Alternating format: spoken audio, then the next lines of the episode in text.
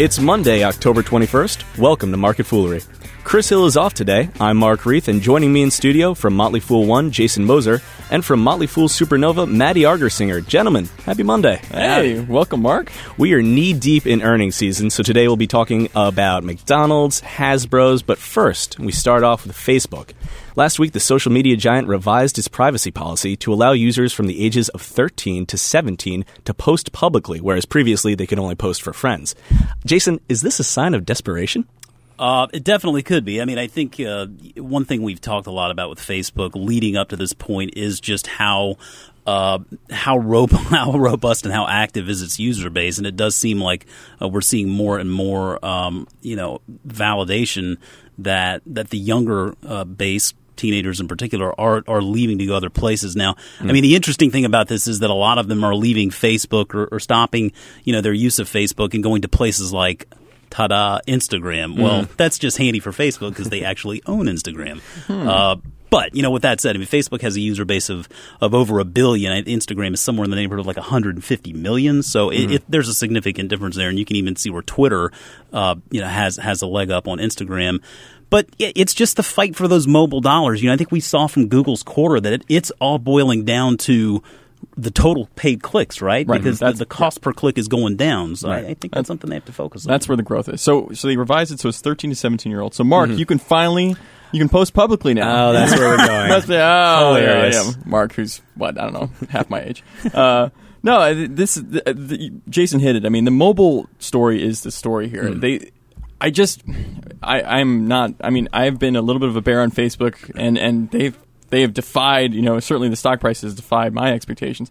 Uh, but the, to me is like I feel like they just can't solve that that mobile space yet. I mean, if you think about it, it's so much easier for a you know, especially a teen who's who's used to using mobile to, to interact and post and do things on mobile. Whereas Facebook is, it might be great to, for catching up, but you're not really. It's hard to interact on Facebook and mobile. It's you, you're not going to sit there and post a you know a long post or an update. I mean, it's just so much easier to do that on Twitter or things like Snapchat. Right. And I just worry that as that evolves, you know, no matter what Facebook does, you know, privacy settings or whatever, it, it's really the mobile where they're going to they're going to struggle, and they have struggled. interesting little anecdote here. I'm going to give Amanda Buchanan a shout out. She used to work here actually, but so I, Amanda and I are friends on Facebook. And while I'm not the, the I'm not the most active Facebook user, I did see a post that she put up over the weekend. It said something to the extent of, "Okay, listen, Boston friends."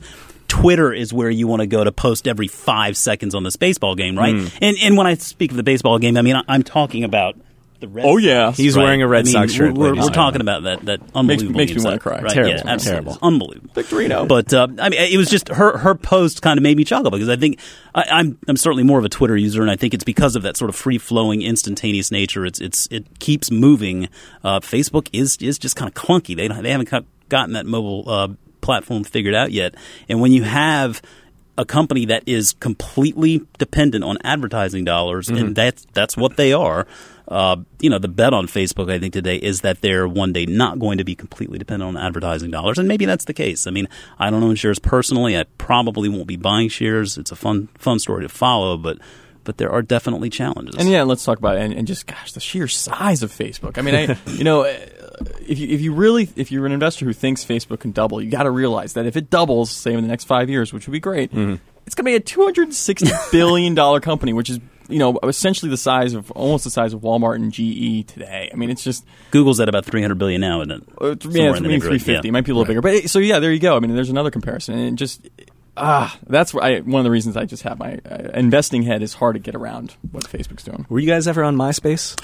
Or are you too old I for was that? I was not. Well, I, I would say we're probably the appropriate age for when oh, MySpace actually. I mean, I, changed the I was on but- Friendster. wow, Friendster? aging and I didn't know what dating happened to that. My God, goodness. Friendster, holy cow. Terrible. All right, moving on to some of today's big earnings announcements. Shares of McDonald's are down after the company announced better than expected EPS, but came up short on revenue due to, and I quote, a challenging global environment. And guys, we've been hearing about this challenging global environment from these fast food guys for a long time. When does it end, or when did they figure it out? I don't know that it does necessarily end. I mean, it sounds like we're going to have some challenging uh, economic times here for for some time to come. But I do think that uh, McDonald's in particular, you know, on the one hand, I mean, they, they play into their, their big advantage is scale with, you know, 35,000 or so restaurants around the world. Just little bumps in traffic really trickle down to the bottom line profitability of this company. So that's great. Right. But the, the flip side there, and I think the headwind that they are really facing is just this, this big shift towards how people are eating.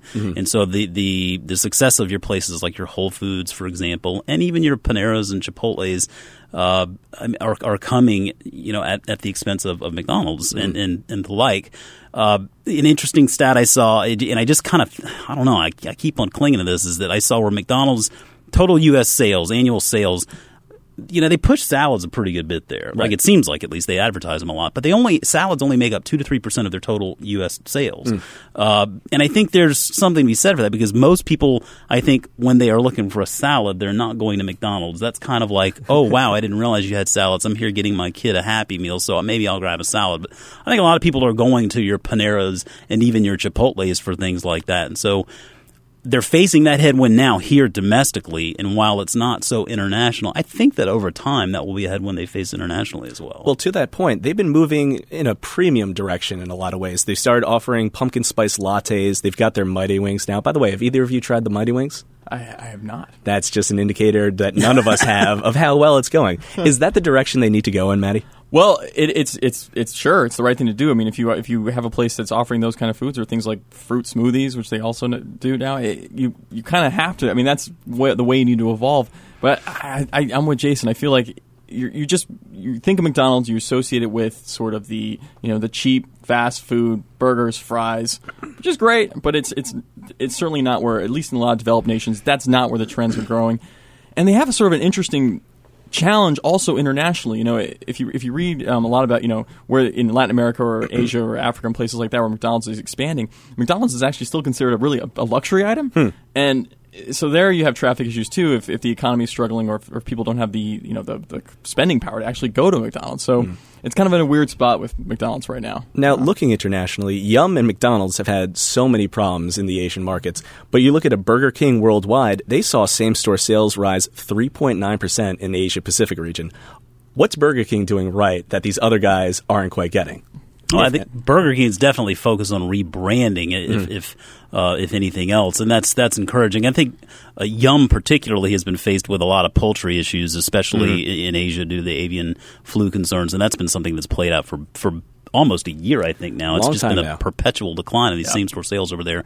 Um, so that I think was certainly product related as as to where they are and what they're trying to sell with your KFCs uh, in Asia. Um, McDonald's as well. You know, they're, they're they're continuing to try to, like you said, offer more premium uh, products there, sort of diversify their their menu a bit. I think Maddie keyed in on something there that it's not necessarily uh, so cheap for everyone everywhere else.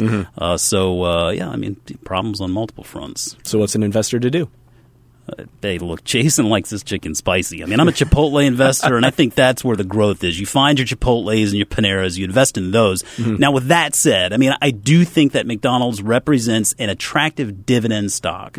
Uh, it yields 3.4 percent. Last year, they brought in about four billion in free cash flow. So this this company is doing something right, Right. and it's it's hard to argue with the scale that they have. With that said, I think the stock price faces its challenges going forward, uh, and I'm not necessarily all that interested in it. But but it is a good it is a good look for your income investor, no doubt about it. Fair enough. All right, last but not least, shares of toy maker Hasbro are up nearly 9% today after announcing strong international growth that offset a weaker North America. In fact, according to the CEO, emerging markets grew 22% for the company. Maddie, were you surprised by this? I that that's a that's a great number. I'm not surprised by it necessarily. I was surprised that the the girls category was up 29 percent. Right. I mean, maybe Jason with his two young daughters can clue us in a little bit on Between this. because- Hasbro and American Girl with Mattel, I mean, mean, you see yeah. the power lies in the Yeah. house now. I mean, it's just girls. Girls must. Girls still like toys, which is interesting to me. I mean, usually it's the boys who are out there buying toys, but you know, mm-hmm. I, I, boys are tend to be interest, get interested in video games and things like that earlier on. I think. Right. I Maybe uh, there's just a lot more girls now. Yeah, Could be. I don't could know. be. I mean, I- could be. True, and Check the census. And with with Hasbro, I mean, you know, it's it's interesting. The stock is up a lot. I mean, the re- overall revenue is up something like two percent, um, and uh, this is not a company that I think is is going to grow.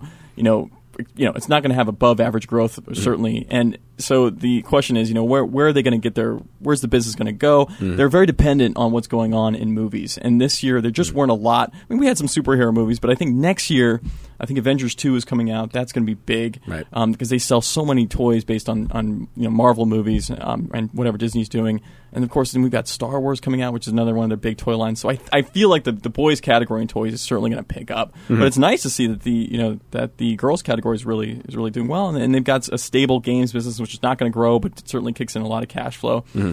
Again, I feel like this is a, this is a little bit more like McDonald's story. It's it's a nice stable company. It's got some great brands. It's going it's not going to grow like crazy, but it does also pay a nice dividend, about three percent. Nice.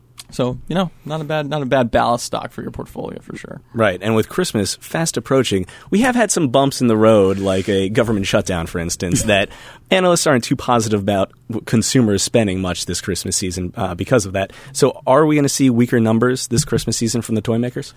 That that's gonna be yeah that is that's the open question. I, I feel like there's certain categories in consumer spending that are doing worse than others. I think the hmm. toys are gonna be fine. I think w- what we've seen certainly is where the in the apparel category that's where the struggles are, not necessarily in things like toys or hmm. or kind of fun entertainment goods. So I expect Hasbro and other companies like that to do pretty well. It's, it's some of the other retail concepts that are probably going to struggle. Top of the Christmas list. What are you guys wishing for? Me personally, Yeah. You know, I'm running out of things to wish for actually, but I, I, I wouldn't mind getting one of those new Amazon Kindle Paperwhites, the Okay. the new Kindle readers, because I have a Kindle. and I mean, I just love reading on it, but man, that, that Paperwhite looks pretty sweet. Fair enough. Yeah, maybe a, a, a healthy Rob, uh, you know Gronkowski for the Patriots. no, no. I mean, uh, you know, I, I, I gotta say, I, I'm I'm liking those PlayStation 4 commercials pretty Right. well. So oh yeah, yeah. That might be uh, that might be on my list. We'll see. All right, Jason Moser and Maddie Argersinger, guys, thanks for being here. Thank you. As always, people on this program may have interests in the stocks they talk about, and the Motley Fool may have formal recommendations for or against, so don't buy or sell stocks based solely on what you hear. That's it for this edition of Market Foolery. The show is mixed by the incredibly beautiful Anne Henry. Woohoo! I'm Mark Reith. Thanks for listening. We'll see you tomorrow.